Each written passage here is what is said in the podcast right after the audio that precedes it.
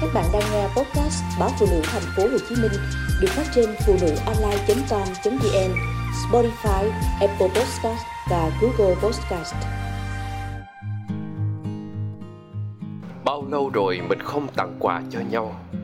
Chúng ta vẫn có thể mua nhà trả góp, cũng vẫn có thể nuôi con lớn lên đầy đủ. Số tiền nho nhỏ mà anh và em một quà tặng nhau không làm chúng ta nghèo đi. Ừ, bao lâu rồi em nhỉ? Lẽ nào chúng ta đã để vượt khỏi tầm tay thứ hạnh phúc bình dị nhưng đủ sức nâng đỡ mình qua những mệt mỏi, lo toan, cơm áo, gạo tiền? Trước khi cưới nhau, anh nhớ mãi ánh mắt tràn ngời hạnh phúc của em. Mỗi khi nhận từ tay anh, một món quà bé mọn, những điều giản dị ấy chẳng quy đổi thành tiền, nhưng lại có giá trị lớn hơn những thứ quà xa xỉ khác trên đời là khi nghe tiếng Anh huýt sáo làm ám hiệu ngoài ban công, em tràn trở xuất hiện, nhoài người, đón lấy bó hoa cúc anh ngẫu hứng mua trên đường. Là khi anh làm cơn mưa bất chợt ghé thăm công sở em một buổi ban mai. Sau những cái hôn và nắm tay vội vã, trước khi tạm biệt, anh dúi vội vào tay em một chiếc móc khóa hình con thỏ cụ nghĩnh. Chỉ thế thôi đủ khiến em vui vẻ hát ca suốt ngày, cho dù ngày ấy có bận rộn và cuộc độ công việc căng thẳng đến bao nhiêu. Những món quà bé mọn cứ được cho đi và nhận lại, nuôi dưỡng tình yêu đôi ta lớn lên từng ngày.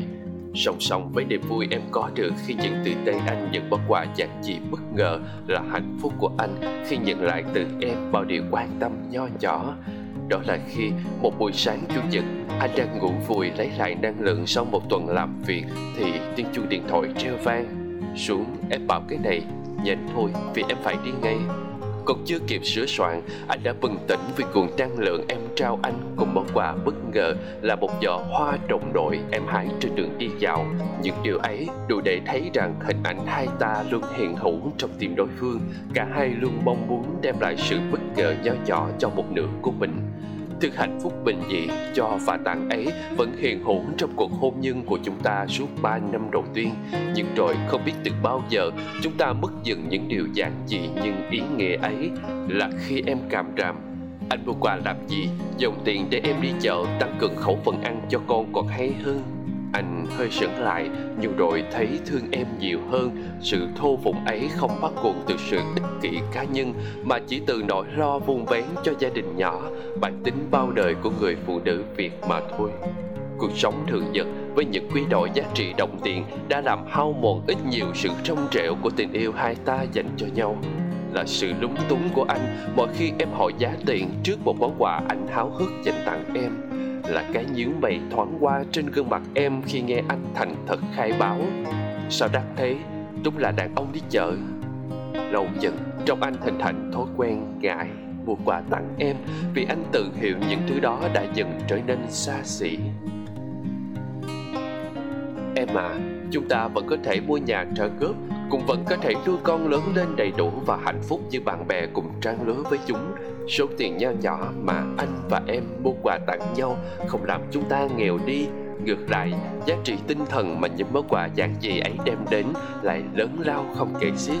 Đó khiến anh mừng trở thay mình trở thành đứa trẻ khi xưa. Mỗi khi được điểm cao và được thưởng cho một phần quà, nó khiến những gia sản của anh trước cuộc sống va chạm ngoài kia như được mềm đi, được sưởi ấm lại còn em em vẫn là người phụ nữ lãng mạn và ngọt ngào khi xưa, đúng không?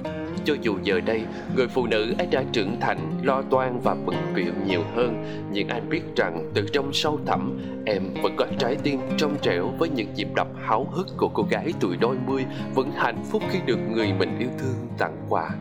Tối nay nhé anh đã mua một cặp vé xem phim để chúng ta có khoảng không gian riêng tư cùng nhau, hạnh phúc lứa đôi cứ được hâm nóng lại. Chúng ta xứng đáng có được hạnh phúc đó. Và món quà bất ngờ anh định tặng em sau khi bộ phim kết thúc. Vẫn là bí mật nho nhỏ như ngày xưa anh vẫn dành cho em trong một phút ngẫu hứng của cuộc sống bộn bề này.